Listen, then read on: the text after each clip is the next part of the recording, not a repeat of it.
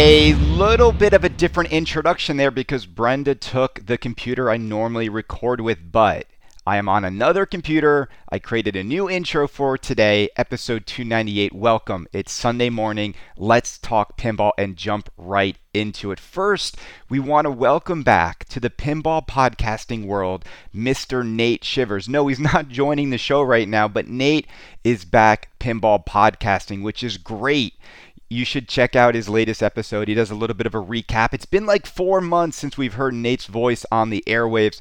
I'm always excited to have Nate back pinball podcasting. He is the reason why I do this podcast. I remember when I got into this hobby, I loved turning on his show every week. So, Nate, welcome back. We also want to say, um, that we are going to miss Slam Tilt podcast doing their weekly show. I know they did a final like three hour episode, so you should check that show out as well. They had all these amazing guests on. My invitation must have been lost in the mail to join the show, but it, it's really a fun show. You should go listen to it. Um, so we wish them the best. I know they're not going to do a weekly show anymore, but hopefully um, they will continue to do pinball Podcast as well. All right. So, what else is going on in pinball? Before I talk about the news, before I talk about, I'm going to give you my Twippy selections that I did this year. I want to talk a little bit about the last podcast we did and it was about 2019 predictions. And I got a lot of emails from people who were like, Ted doesn't know what a prediction is, Kaneda. He keeps saying he hopes everything works out. That's not a prediction. And here's the thing. Here's the thing, and I also, when I was reading This Week in Pinball's predictions for 2019, re- read them. Go to This Week in Pinball and read the predictions. It is really hard for people to give an honest prediction about what they think is going to happen in the pinball world. I'll tell you why. Because if you love pinball and you're excited about pinball, and ultimately, if you want to be positive about pinball, it is hard, I think, to predict what you think is going to happen in 2019 because I don't think 2019 is going to be a great year for most pinball manufacturers. Okay, so if I were to ask you, how do you think Oktoberfest is going to sell? And you have a podcast or you have a website like This Week in Pinball, are you actually going to go out and say that you think Oktoberfest is going to be a sales flop? It's hard to say it, right? Because if you say it, then all of a sudden you are making enemies with American pinball and with your friends over there or with your friends who might like American pinball. It's hard to just say what you really think, but it is also really boring if you do predictions about pinball and you don't say firmly what you predict will happen with each game or with each company. And I think on this show, I don't hold back. So I, I said I think Oktoberfest is going to be a sales flop. I think Pirates of the Caribbean will struggle to sell in 2019. I think overall, and I meant this when I said this, I think overall is going to be a year in which Stern Pinball continues to make it extremely difficult for everybody else to compete. And it's something that has just been happening year after year. But I think the way I see it is a little bit differently now because I see it as Stern is going to continue to improve. And once they are firing on all cylinders with the amount of games they put out a year, with the themes they have in pinball, it is hard for me to envision a world in which many other pinball companies can survive Stern doing that. And you tell me how it's going to work. Like, how is it going to be when you're trying to sell Oktoberfest versus the Munsters or James Bond or Jaws, how are you going to do it? How are you going to convince people to choose your game and not one of those games? And that is why, more than ever, and we say this all the time on this show, more than ever, it is so important that these companies competing with Stern have to deliver a incredible game that is an incredible theme that has incredible artwork that has incredible callouts that that even just does stuff uniquely right? TNA, a completely unique experience. There is nothing at Stern Pinball that will give you the TNA experience, and that is why TNA did really, really well. All things considered, coming from a boutique company, think about it like this TNA will outsell Primus 5 to 1. It's also because they're only making 100 Primuses. But even though they're only making 100 Primuses, they're not selling. Nobody wants them. Nobody wants them. And so TNA, complete opposite. People want them. People want them. And Spooky can't make them fast enough. All right. So, my overall assessment I think you're going to see more and more companies fail. And I think you're going to see the companies that are making a profit, that know how to manufacture, I think you're going to see them do okay. But Stern's just going to wipe out mostly everybody. I mean, eh, do you agree or disagree? And this is not about, see, that's the thing about a prediction. This isn't like what I wish will happen, what I hope will happen. You know, I, I read a lot of people's predictions and it's like, I think they're going to do this. Okay, what do you actually think is going to happen? If the economy starts to turn south, and all these other companies are trying to compete with Stern, who has it all locked down. How are they actually going to survive? And I've said it before a lot of these companies are running on fumes, and 2019 will be the year where those fumes run out. Okay? Do you agree or disagree? Hit me up at kanedapinball at gmail.com. And ultimately, that doesn't change the fact that I love pinball. It doesn't change the fact that I enjoy this hobby. It, it doesn't mean I'm rooting for people to fail. But when someone says, this is our game, this is what we want you to buy for $7,000, $8,000, $9,000, I am allowed to look at it and say, that's not going to work. That's not going to sell well. And have I ever been wrong on this show in the sense of like calling a game or a company out? I think we were pretty good last year. So yes, I have been wrong. I, I am not always right. All right, I'm not the all-seeing prophet of pinball. I have been wrong, but I can tell you with with with great certainty that a lot of the games that are coming out next year that are based on themes that people don't really want, they're not going to sell. All right, let's let's let's talk about the Twippies because once a year, you out there gets a chance to vote and tell the pinball community what you think is the greatest stuff that's happened in pinball in the previous year. And I know that it's a little late this year. The Twippies is in March, but the reason why is they wanted to do a live show at Texas Pinball Festival. So that is a good thing. Um, so I want to tell you what I voted for.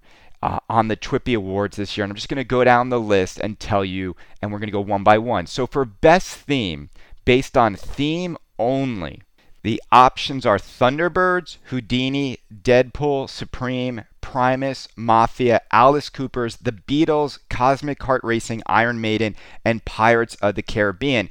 I picked because I, if it's theme only, not not gameplay, but theme, The Beatles by far has to get the vote. It, it, it, it the, this is one of the biggest bands of all time. On theme alone, I gave it to the Beatles.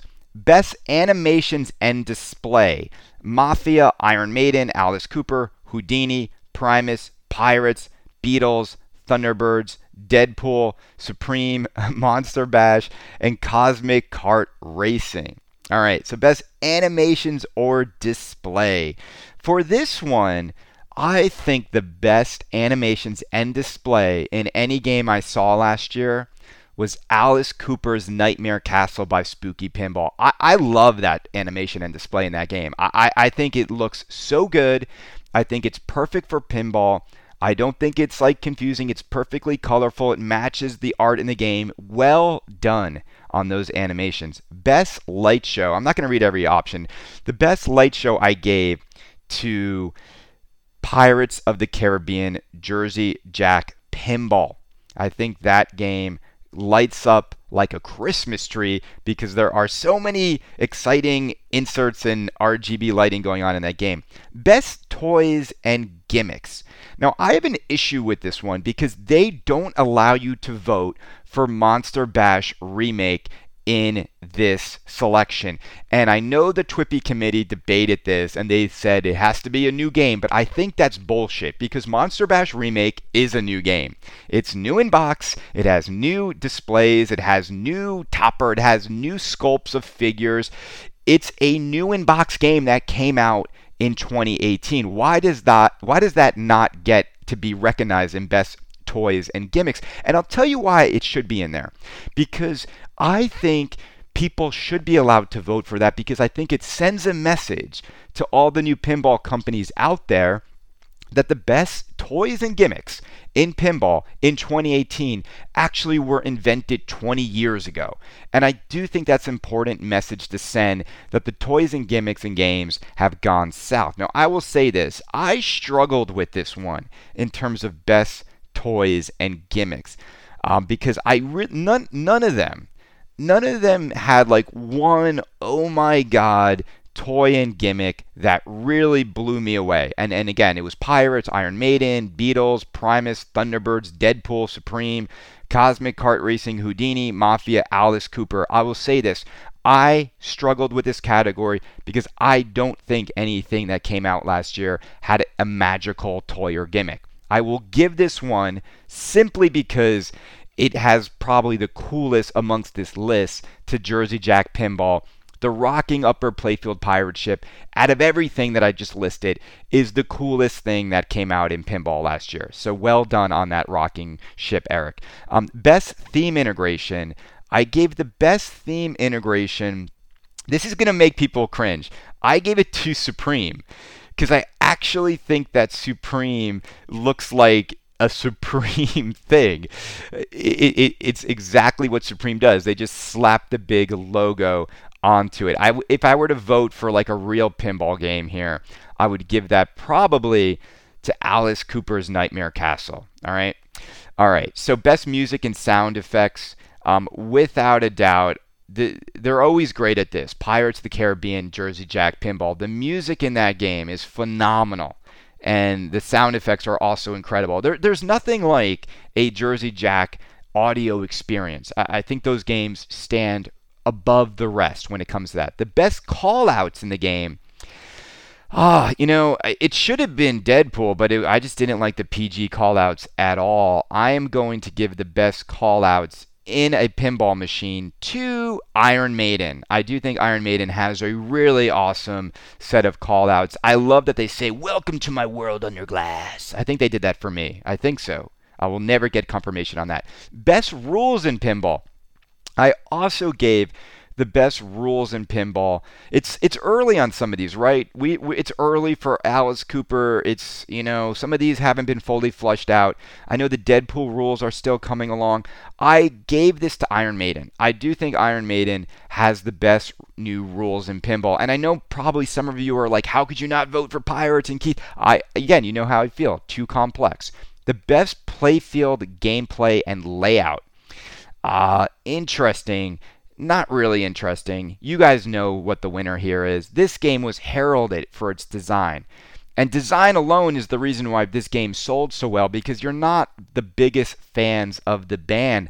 Iron Maiden, by far, the best playfield and gameplay layout. Best artwork in a pinball machine. Oh man, it was the year of the Yeti. Whether it's Iron Maiden, Primus, or Deadpool, I actually think, or you could argue Alice Cooper's was is really nice. I do think though, if I look at the art packages, I gave this to Deadpool. I think the Deadpool art package that Yeti did is completely amazing. Game of the year, without a doubt, is Iron Maiden. All right. So then you go to the next page, which is where you write in your answers.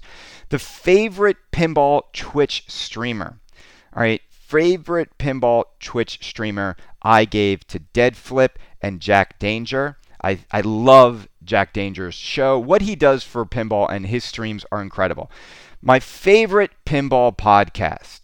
Okay, unlike some other pinball podcasts out there that are actually advocating you vote for shows that aren't even theirs, Kaneda's Pinball Podcast, and I hope you vote for me too because it does mean a lot um, that we get recognition for this show. So, Kaneda Pinball, um, favorite pinball YouTube channel without a doubt. Straight down the middle, pinball. Zach and Greg, love you guys, love the reviews. But if I have some advice for them, they need to start giving games C's and D's. They need to. You can't review pinball and have everything be an A and a B. It, it absolutely makes no sense. And you also can't have Houdini be ranked so high. You just can't. Can't do it. Can't do it. It's just it's just What you have to do.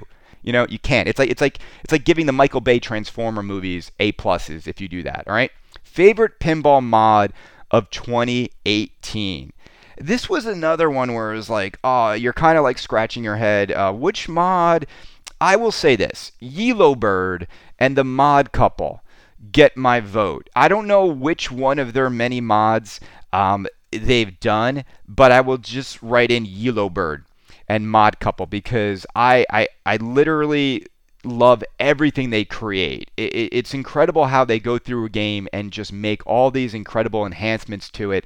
Um, incredible stuff. Favorite homebrew pinball machine? I haven't been following that many of them this year, but I wrote in Airplane. I thought that one was really cool.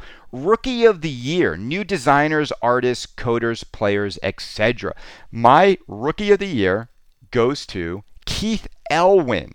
He is a new designer in pinball, and he knocked it out of the park. My favorite pinball website. Well, that's easy. That goes to Madison Pinball. No, I'm joking. Um, it's going to go to This Week in Pinball incredible site. Are there really? Oh, I guess I guess you could vote for Pinside. Um, that's interesting. I didn't even think about that.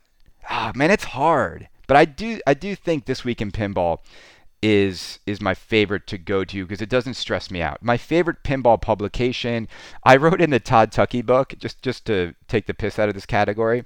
Um, favorite pinball location is Sunshine in New York. Favorite pinball convention for me is TPF, and favorite pinball tournament competition. I mean, it has to be the New York City Pinball Championship. Um, and that's it. That's it. And then you put in your email address and you are voted in the Twippies. So, everyone, I hope you take the time to do this, not just for me, not just to vote for Kaneda's Pinball Podcast, but I, I, this means a lot to the companies and all the people who work really hard on these games. I really do think you should go on to This Week in Pinball and place your votes. Because if you're a fan of pinball, uh, I think you should show recognition to all the men and women who work really hard in this in this hobby. Okay, Kaneda Pinball at gmail.com. All right, and we submit. And we're good. All right. All right. So let's go on to pinball news this week. Um, I want to talk about a few things.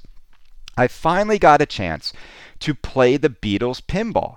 And there is one at Modern Pinball in New York City. I have to say, I give Modern Pinball credit. They now have a lot of the new games, which is good because I used to give Steve shit over there. I'm like, Steve, you're called Modern Pinball and nothing is modern. And now they have a lot of the new games. What are my thoughts on the Beatles? First and foremost, the game is gorgeous. It looks beautiful to stand in front of. The thing that I was most impressed about was the sound of this machine. It sounds really good. It sounds better than my Batman Super LE. And maybe that's because the audio files they had for the game are better than the audio files in Batman, but there's just something about the sound of Beatles that's incredible. The gameplay is the gameplay is the gameplay. I mean, it's Sea Witch, it's a remake. It, it, I didn't really know what to do in the game, though. I do wish the game had a few more call outs to sort of guide you in what you're trying to do. And I was kind of just confused. Like I found myself knocking down the, the targets and, and hitting Fab 4 and this and that, but I didn't really feel like I was doing anything or, or was on any sort of journey or mission to accomplish anything. I guess the modes in it are just really unclear to me. And, and that's, uh, but again, it's my first time playing. They're also there was no instruction card on the game because they just had the one, you know, they had just like a modern pinball card there. So that also made it hard for me to know what to do. But I also think in pinball, if the instruction card isn't there, you should still be able to figure out what to do in the game because the game is telling you how to play it. I did notice, and this is a new game, and I know this creates a lot of debate amongst people, but I have to say this. I noticed a lot of dimples. I mean, more dimples than I think I've ever seen on a new game. So this game will dimple. For this kind of money and knowing that it's a collectible, I really wouldn't play this game until I put a playfield protector down. It I, I don't like dimples. Do you? Does anyone like a dimpled playfield? I don't understand why that can't be solved in pinball. All right, so I noticed a lot of that. I also noticed online the debate rages on Pinside. about how this game is earning on location. And I think it's kind of an inane debate, and I'll explain why. This is not meant to be a pinball machine that is for location play. It's super expensive. I mean, the entry level of it is $8,000, and then it only goes up from there to $12,000 and $25,000, right? Why would you put a Beatles Pro on location? I don't get it. It's not meant to be a location game. If I had a location, I would only have Stern Pro machines. Uh, Stern Pro machines break down the least. They have like 98% of the code normally, right? Almost the code is the exact same in almost every Stern now Pro and Premium, and they're cheaper. And if you're on location and you're trying to make your money back, don't you want a game that you reach break even point sooner. So it's a lot easier to reach a break even point on a $5,000 Pro versus a $9,000 LE. You've almost got to make twice as much money on that LE as you do on the Pro. And also, there's always more to break down on the premium NLE games. And also, like when I see LEs on location, I'm like, the LEs are specifically made with nicer stuff that is cosmetic for the collector. There's nothing that really just makes me cringe more than seeing an LE machine on location beat to shit. And I and I always cry when I see at Pioneer Bar they've got the Batman, they've got a super LE there beat to shit. Beat to shit. Why? Why? It's a museum piece and it should not be there. So there's no there's no reason why people should be debating on uh, Beatles is good or not based upon its location earnings. I think that's so stupid. Beatles is designed to be in a collector, a collector's home amongst his collection, right? It's meant to break up the monotony of every other Stern LE that person has. It's not meant to be out there trying to get your dollars. And yes, like you could argue that uh, the Beatles fan base is not running into these pinball bars right now in 2018. I would also say Beatles is not the kind of game that makes you want to hit the start button over and over and over again unless you're a Beatles fan. It's it's not, you know, and, and, again, like when you're on location, of course, games like Star Wars and Ghostbusters and Batman and Guardians and Metallica and Iron Maiden, they're going to get people to play over and over and over again uh, just because of the kinds of games they are. And I don't think Beatles has that. And that's the other point I would make about Beatles is after playing it a few times, I didn't feel the need to like want to play it again and again and again. It really is a work of art for a Beatles fanatic. If you aren't that, I don't think it's going to provide a lot of long-term pinball fun for you. So if you have a very small collection of games, you might not want it, but it really is for the die-hard Beatles fan. All right. What else is going on? So there's a lot of debate around the Munsters. We are just a few days away, 2 days away from the Munsters reveal at CES. And I have to give Stern credit. They've kept any leaks of the game pretty good. Normally, you know, we, we would see a shot or two, but we haven't seen much other than the leaks that have been out there, but there's still a lot of questions about the game. Now, the most debated thing happening right now is the black and white package that is going to be offered on one of the variations of the game. And originally, the black and white was supposed to be the LE. And now the rumor is that the black and white playfield and cabinet are going to be the premium of the game. And my God, I don't think I've seen more bitching, moaning, and whining on Pinside. This almost warrants a Pinside Baby episode where people are complaining about something they haven't even seen yet. We've reached that point. We've passed the Rubicon where now people are crying about something they've never even seen. Unbelievable, right? Look, I don't know how they're going to execute this, and I'm really curious to see how they do execute it. But here's what I'm worried about for next week, and we know Stern, and they always seem to do this. I think we're only going to see the pro version of the game, and I think that's going to suck. I want to see all three if you look at how Stern has revealed games recently, they don't show you the Pro, the Premium, and the LE all together. And I think it's a mistake. I'll tell you why. Because a lot of distributors make people go in on the LE before they've seen the game and the final package of the game. You know, you can't really get a sense of what it's going to be until you fully see it. And that happened with Iron Maiden. I remember distributors were like, Are you in on an LE? You got to lock in. And they were selling out, and we still didn't see what the package looked like. So, what do I think about Black and White Munster's pinball machine? All right, here are my thoughts. I don't know because I haven't seen it. I don't know if I'm going to like it or not like it. How can I, as a human being who tries to give you honest feedback on things, actually do something as ridiculous as tell you whether or not I think it's going to work or not. I have to see it. I have to see it in person. I don't think it's going to be like black and white, like bold, harsh black and white. I think it'll be like grayscale version of the artwork. I'm I also am curious about one thing too. How are they going to combine the mechanisms with the playfield art? If the playfield art is black and white, there is no way Stern made every single plastic, every single mech, every single screw, every single post to match the grayscale black and white theme. Do you think so? Like it's going to look like that Twilight Zone that Great American Pinball created where the whole thing is black and white? See, if you go black and white, I think you need to go all in black and white like that Twilight Zone. I think it'll look weird if you start to implement color in random areas because your eye will go immediately only to that. So then you'll just be focusing on, on like a colored pop bumper and it, will look strange. I don't know. I, I really don't know. I'll say this though.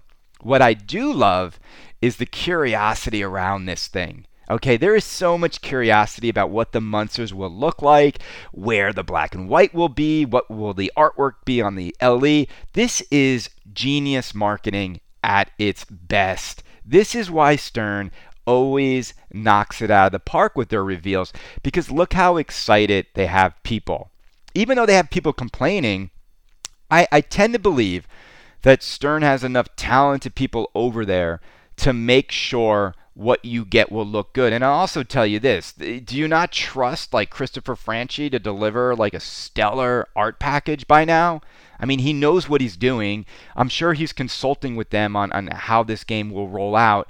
I'm excited. I'll say this though, I was hoping the black and white would have been the LE version of the game because I think if you're going to make a radically different art delivery, it should always be the LE. And I think time and time again, Franchi continues to, you know, they always make questionable decisions with his art packages with the LE. For example, they gave the best art package on Guardians to the Pro, and now they might be giving what should be the LE to the Premium.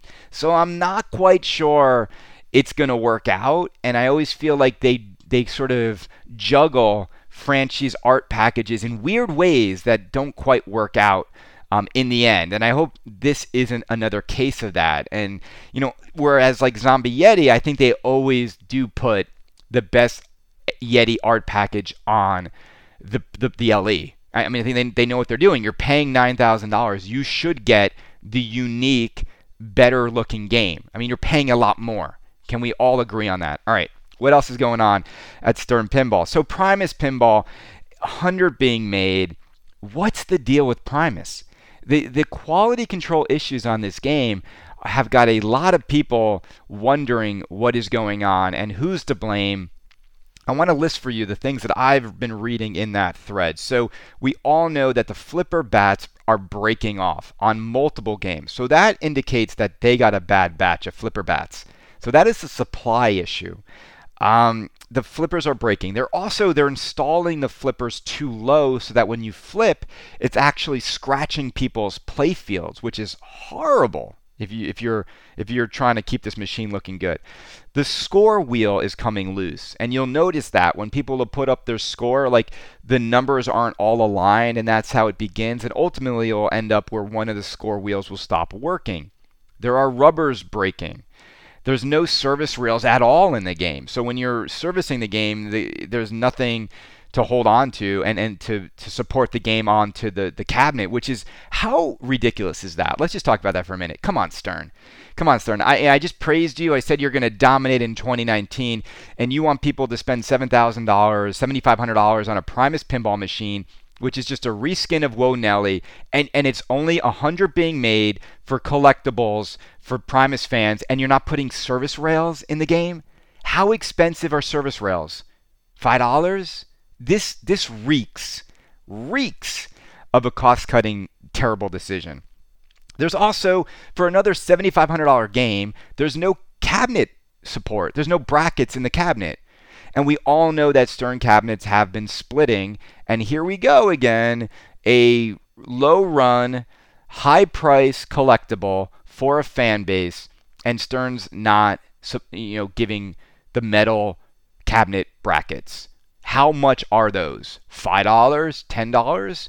And and this is the stuff that again, this always comes back to bite them. And it's just it's just the thing, Stern. If you're listening, and I know you are, stop doing this. Stop cutting these corners. This is ridiculous. And I'm not talking about the flipper bats because I, I know you can't control if a supplier is giving you parts that you don't know are weak until they're out in the wild. So we'll give you an excuse there. But the other stuff, there's no excuse. And, I think it's time Stern starts to give all of their games um, those metal cabinet supports. Every game should have support rails. There's just things that are par for the course now for what we're paying for these games. And I hope they listen, and I hope these things make their way into all the games in the future. All right, anything else going on at Stern? If you bought a Batman Premium recently, there might be a chance that you got an Adam West signed card in your game. Stern gave 50 Batman Premium owners signed cards um, from Adam West. And that has people somewhat happy and somewhat sad because the people who bought the premiums at the very beginning did not receive those leftover 50 cards. And, and Stern sort of held on to them as a way to get new sales later on in the game's run. All right, I'm going to say something, and I'm going to say it, and I'm not shilling this game. I'm not shilling this game. This is not me talking. Go into the thread. Ask people. Batman 66, after two years of being out, is starting to be talked about as being one of Stern's best machines ever. And if you haven't put time on this game with the code of where it's at, I think you're missing a great pinball experience. I'm not going to show it. I know I own it, and that's why I own it. Game is fun. Game is really deep. You know what helps me hit that left ramp, people? And, and I can do it now all the time. I just stand back a little bit. And we all have different ways we play pinball, but if you stand back a little bit, you can get a little bit of a better alignment on where the ball is on the flipper and you can kind of line it up better. When I stand too close to the flipper bats or over the glass, I, I have a harder time with that shot. That's just my advice. Maybe it works for you, maybe it doesn't. All right. Predator Pinball Machine. It's now officially changed hands. Tim Fife's game has been sold. It is now in the hands of Doc over there in Illinois. Now, Doc has like a pinball museum where people are invited to come in and play his machines. He has an aliens, he has a predator. He's got two of like the rarest, hardest, you know, to find machines out there. He just needs to put a Magic Girl next to it, and he's got all three of the failed pinball ventures over the last few years, right? Now, here's the thing. I want to just clarify for all of you out there this isn't like some mysterious way in which the game changed hands. I, I, I keep reading on Pinside, people are like, just, just tell people what happened. Tim Fife traded his Predator machine for a Pirates of the Caribbean LE. Now, he didn't send like the deal wasn't between Tim and Doc. There was a third party involved who brokered the deal and one of the arrangements of the deal was that for this game to change hands, Predator had to go on a little bit of a traveling tour that you had to allow people to play it. So it would be it would be brought to shows and you also would let people come in and play it. That it wouldn't end up in some, you know, rich guy's collection that no one would ever see it again. So it, that was one of the deals that they wanted to allow people who are curious about the machine, who might have lost money on it, they wanted to allow those people a chance to play it. And so if you were burned on a predator, not that this is this is not a consolation by any means, but if you were burned on a Predator deal, they will allow you free admission to come by anytime to play the machine, which I think is really cool. Here's the trouble. Do, do you guys have, like, how do you validate that? Like, everyone's going to show up at the door and just be like, I got burned by Kevin, and, you know, and then they let you in? No. They're going to need to have to see some sort of documentation um, that you were burned. But also, who's going to try and, like, rip these guys off to play the machine? Because we all know it all wasn't worth it because the game sucks. Like it's it it does. Like we, you go look at the video of the game, it's not any good. It's incredible that it even got as far as it did. Now the other question is how many predators were made in the end? We continue to speculate this. There was like 8 or 9 playfields that were made. So are there that many games out there in the wild and where are they? We we probably will never know because this is not the kind of game that people are like raising their hands and being like, I've got one, I've got a predator, because the second you do, the second you do, it brings the mob at your door. So I would never reveal to the world if I had a predator. I, I have to be honest. Part of me was considering grabbing Tim's machine just to piss off Hilton, but you know what? It's a new year. It's a new me. I'm burning the hatchet of any ill will with anybody in pinball, and we're going to move forward with with a more positive approach. It's not worth it. Now, speaking of positive approach, let's talk about Jersey Jack pinball a little bit because here's the thing. Here's the thing. I've been getting a bunch of emails from people as well saying that I'm too hard on Pirates of the Caribbean and that I need to root more for Jersey Jack Pinball so that they get to Willy Wonka and Toy Story. And to those people, I say, I am not being unfair on this game at all. I don't think I am. I I see this game in, in, in a in a mixed bag of things I love about it, things I don't like about it. But if you go on to the pinside thread right now, Pirates of the Caribbean Owners Club, just go in it. Read the last 10 pages of it. Read the last 10 pages of what ownership has been like for people. It is a troubleshooting thread. It's picture after picture of people trying to fix things in their games. And I can't remember a new Stern release other than Iron Maiden in which people have had nothing but repetitive issues with the game. And all I'm saying is this is the price you pay when you try to put a lot into pinball machines. It's a lot more difficult to make a game bulletproof when you're trying to do what Jersey Jack is doing. And so that is why we have seen Stern remove a lot of the mechanical complexities to their games and and Jersey Jack has gone the opposite route, right? They're trying to engineer a lot more complex stuff and look what's happening. Now, look, you know which side of the fence I'm on when it comes to what I would love to see in pinball. I would love to see more magic. I would love to see better toys, better mechanisms, more complexity under the under the glass. I, that's what I want. Okay? But I also want to make it so that the games are designed in a way that don't break left and right. And so, you know, I, I don't know. There's there's also like a lot of it's always hard to say you know, can you do it? Can you make a game that has a lot of stuff going on in it that is also pretty bulletproof?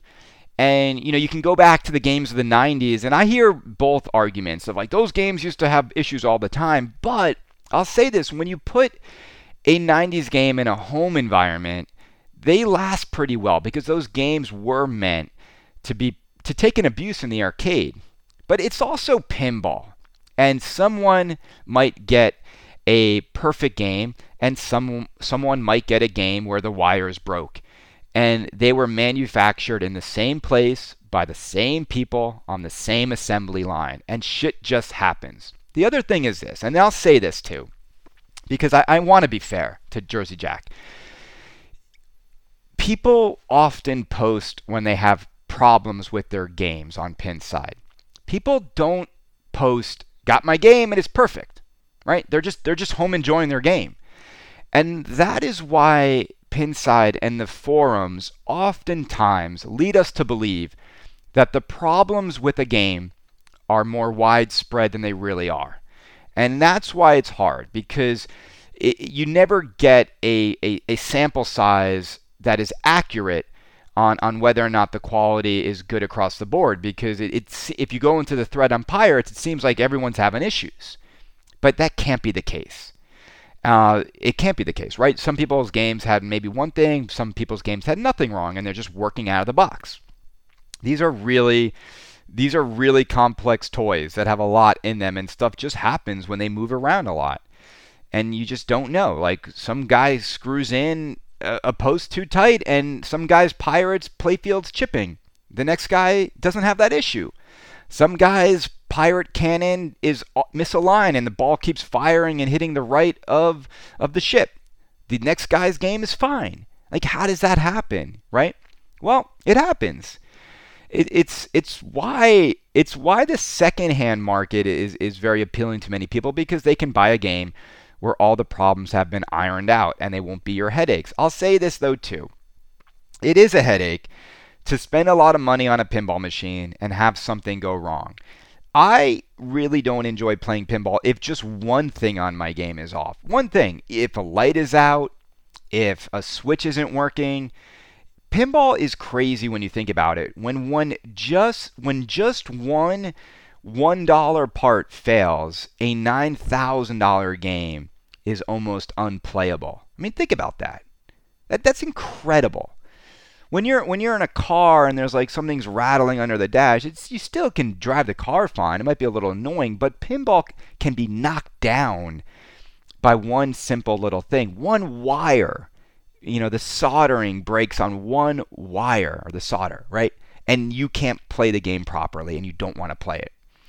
I also think that most people who buy expensive games and collectors, you know, you don't really want to be under the hood very often.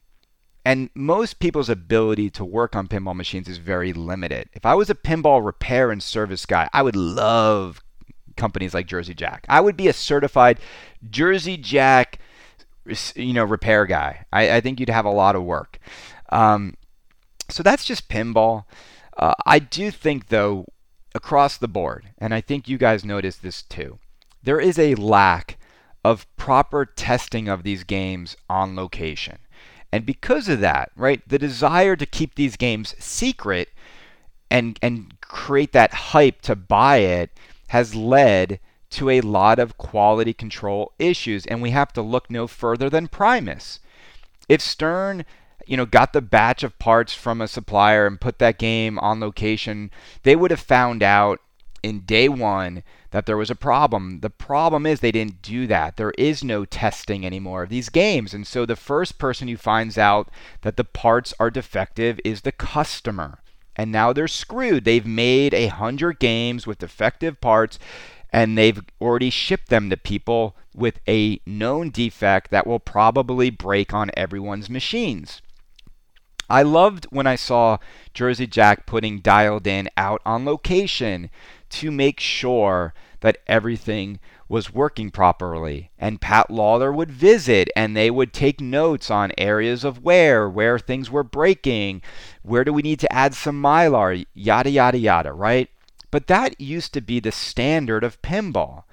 And so that is where we're at today. We are really are compromising a manufacturer's ability to make a great quality game because they don't want to el- eliminate the hype of the game by revealing it too soon. And you see what I'm saying? Like, Stern can't have this hype if Munsters was revealed three, four months ago and it's been on location for two months and people get to play it and then they're going to make the final version of it uh, once uh, you know all the quality control issues have been discovered on location. They just they won't do that because they know that if the game's been revealed for two months, come two months later when the game is finally into production, there's no way they'll create the hype and de- the demand for it. It just it just won't be there because we are we live in an ADD culture where we just want something we see tomorrow. We don't want to wait, and if we have to wait, we don't really want it that much anymore. We're on to the next. So it's a little bit of a shame. Um, it's kind of just the state of where pinball is at. Okay. Now I did see Pirates of the Caribbean um, is starting to sell on the secondhand market already, and it is pretty quickly. I mean, these games just got to consumers, and one just sold with 27 plays. 27 plays, and you're like, I'm out. kind of weird. Why would you buy it if you didn't know you wanted it? I'll never understand that dynamic in pinball people. Um, but the prices that two LEs have sold for. Uh, $8,750 and $8,900. So they're already heading south. It makes sense. I mean, every new pinball machine you open up now is going to be worth 500 to $1,000 less than you paid for it pretty immediately if I had to project where I think Pirates of the Caribbean LE prices will be in a few months, uh, it is it will fall exactly around where dialed in is. You will see Pirates of the Caribbean LEs for eight thousand dollars to seventy five hundred dollars. I think when Toy Story and Wonka are revealed, uh, the prices of these games will keep going south. And it is amazing to me that Jersey Jack games, for the most part, uh, don't hold their value tremendously well. Uh, you can go get a Hobbit Smaug LE for six to sixty-five hundred dollars. I mean, it's a great buy. Don't get me wrong; these are great buys. Um, but why don't they hold their value better? And and and and it's I, I, maybe maybe it's in line with where where Sterns are at. It probably is. But I just know how much it costs them to make these games, and the higher price point means the depreciation on them is greater. And so it's just going to have a lot of people thinking, you know, if I want to buy a Jersey Jack game, it does start to look like it makes more sense to buy the game secondhand. Now, here's the big problem with that. When you buy the game secondhand, Jersey Jack doesn't see a penny of that money. So the company does it doesn't benefit them that Pirates of the Caribbeans might be selling for a thousand to fifteen hundred dollars off MSRP on the secondhand market so close to the games being out. Because when that happens, um, you're in trouble for new sales. Like people aren't are to just go wait, and if they see the market going south on the game, they'll just wait. They'll they'll get the game in a year or two when the code is finally finished, and and they'll pay two thousand dollars less, and that's a lot. That's a lot of savings on a pinball machine. All right. All right, but again, like I, I want to just say for those people who want me to be nicer to Pirates of the Caribbean, I'm glad you enjoy the game. I think that the game has a lot of cool stuff in it. It, it is a fun experience, right? All right. It, it, it but here's here's it. I, I, I'm just going to be brutally honest. There is only one reason why I will never own a Pirates of the Caribbean. There is only one reason. It's not because of the code. It's not because of the inserts. It's not because of like wires breaking. It's not because of like no treasure chests. It's not because the discs don't spin. There's only one reason why I will never own a Pirates of the Caribbean. I hate the theme. I don't like Pirates of the Caribbean. I am not a fanatic of that film. I love the first movie. I love it. Uh, the first movie is awesome. It was refreshing. You know, Johnny Depp as Captain Jack Sparrow, as, you know, Keith Richards inspired pirate. Super funny. I don't understand. He's not in the game at all. My favorite character, the only thing I enjoy in that franchise is watching silly Johnny Depp in the first movie and, and Keira Knightley and, and Orlando Bloom. Like those three characters, the way they interact are amazing. None of them are in the game. You can't even see them in the game. The theme integration is not there. It makes no sense. If they had just made a pirate game, an original pirate game, or based on the Disney ride Pirates of the Caribbean, it would have been much better. But it's so weird to me. And because that, because I don't like those movies, I just never want to own a Pirates of the Caribbean. It's the same way I will never own an Iron Maiden because I don't like Iron Maiden. I'm allowed to not like a band, okay? Okay, it's that simple. I am not the kind of person who says, well, if the pinball game is good enough, I don't care about the theme. Uh, ding, ding, ding. Welcome to Dialed In's approach to giving you a pinball machine. And we all know how that's sold, okay? That's where I'm at. I only want a pinball machine that is based on a theme I love. I think to me, that is what pinball is all about a theme I love. And look, if you're going to go original, that's cool. People, I will say this I, I, feel like people love total nuclear annihilation. They love that theme more than dialed in. They, they just do. It's easier to explain to people, I'm in this like modern future and I need to like blow up eight reactors and make the game blow up. It's like like it's a cooler storyline than dialed in. It's a better story than dialed in. And that is why dialed in is what it is. And there are uh, there are original themes out there waiting to be made or IPs that are open IP. That's the other thing. There's open IP out there. Do you understand? Like, go look at IP laws, like books that were written, uh, you know, 85 years ago and plus. All that stuff is open IP. You can go make a pinball based on it without having to pay anyone a damn dime, right? So, go go get one of those themes and go make a pinball machine based on them. All right. Anyway, that's my thing. Theme matters a lot more than people will ever admit. All right. Should I read some of your emails? I've had some emails recently. Let me read a few of them. All right, so I got an email from Tim Went, and Tim writes Hi, Chris. I think you should take credit for predicting American Pinball would do well with Houdini. You've given kudos to Spooky for delivering 500 units of TNA. If the serial numbers are an indication, Houdini has sold over 500 units several months ago. New owners are still unboxing in the Houdini thread. API has sold and manufactured over 500 units in their freshman effort. It took Spooky three titles and two contract titles to attain a 500 unit success. Although you don't personally like Houdini, uh, but the vast majority of us owners love the machine, and you should take credit for it being a successful prediction. Well, because I said in in 20 in 2018 prediction show that I thought that Houdini would do well for American Pinball. And so, Tim, thank you for the note. Um, here's the thing. I'm glad that you guys are enjoying your Houdinis, and it is a, a, a, a good milestone to hit for a new pinball company to make 500 units of the game. And so, I, I, look, I, if you consider all of the hurdles AP had to overcome, there, look, and these were self-imposed hurdles. Hiring J-Pop, having him putz around with Magic Girl, having John design a Houdini that didn't work. The fact that they went from that debacle to a game in box in less than a year was incredible. It, it was an it was probably the greatest feat of pinball manufacturing getting a working Houdini to people. Now, I think people paid the price in terms of layout because there was no whitewood. Like that that effort to get it out quickly resulted, I think, in, in what ultimately became um, a, a, a frustrating layout for a lot of people. But but for those who are good at pinball, I hear that it's okay. Like you learn the shots. That's fine. So look, I won't take full credit. But my thing is this with, with American Pinball. And this is just an interesting marketing thing that I think they need to think about. So let, let me run two scenarios by you. Because in my head, I still look at Houdini and I don't consider it to be successful. Imagine this Imagine a world in which AP, in their freshman effort, just to get things going, they said, we're only going to make 500 Houdinis, right? And then they made 500 and they all sold.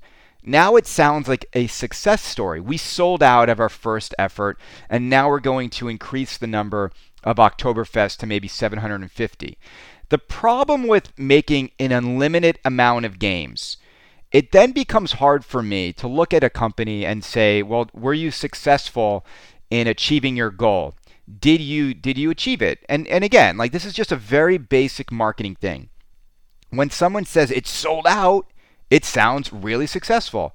It doesn't sound really successful when you're like, well, we made 500 but we want because because we know when we interviewed like Josh and company over there that they wanted to sell a lot more than that.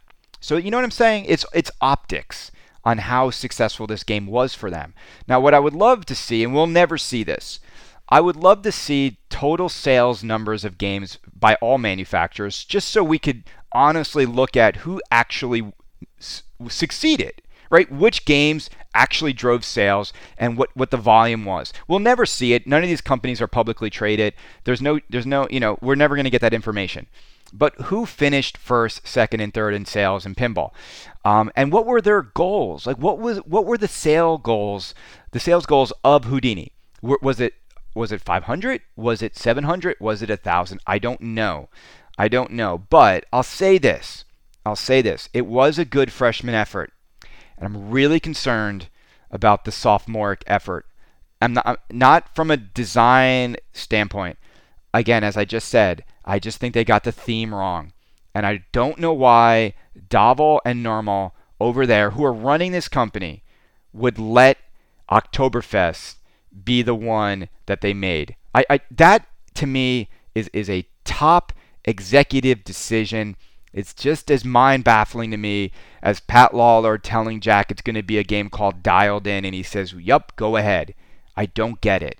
I don't understand it. So we'll see what 2019 holds for them. All right, next email. All right, this is from Francesco. He says, Hey, Chris, some constructive criticism. Next time you do a prediction show, please include a guest that actually makes a prediction.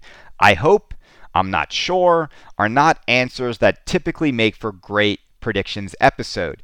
I felt your pain at times, and it was like pulling teeth to get any sort of appropriate response given the context of the episode.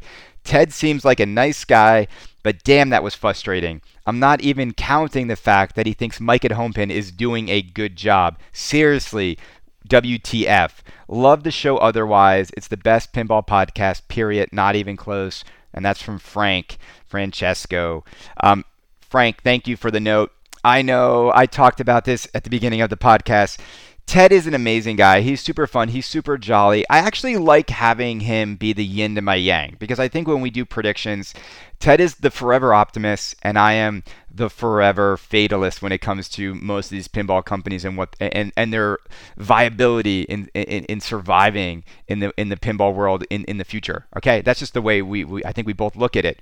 Um, but it was a, I hope you enjoyed it though. I know it can get frustrating, and if you have a pinball prediction let me let me let me open it up for you guys out there. If you have a 2019 pinball prediction that you would like me to read on air, please share it with me at kanedapinball at gmail.com and I will read your predictions on the air. You know what? I'll make an entire episode dedicated to that.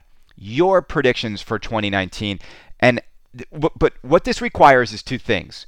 The first thing it requires is for you to go on to This Week in Pinball and vote for me for Best Pinball Podcast. The second thing it requires is for you to email me your 2019 prediction at kanedapinball at gmail.com. And if you want to also do an audio file, you can send me an audio file of your prediction and I will air you speaking and you articulating your pinball prediction. How does that sound? Does that sound fair? Can I get enough of you out there? I know there's there's over like 1500 listeners to this show. Can I get at least if I can just get like 15 of you to email me, then we have a show. Is that is that fair? 10% of the audience do this? Okay, everyone, have a great Sunday. Get ready for Munsters. Let's see if we get more than the pro revealed and let's see how people react to the black and white playfield that is about to be revealed by Stern Pinball, the only pinball company that gives you four to five reasons to complain or get excited each year. Everyone, have a great day.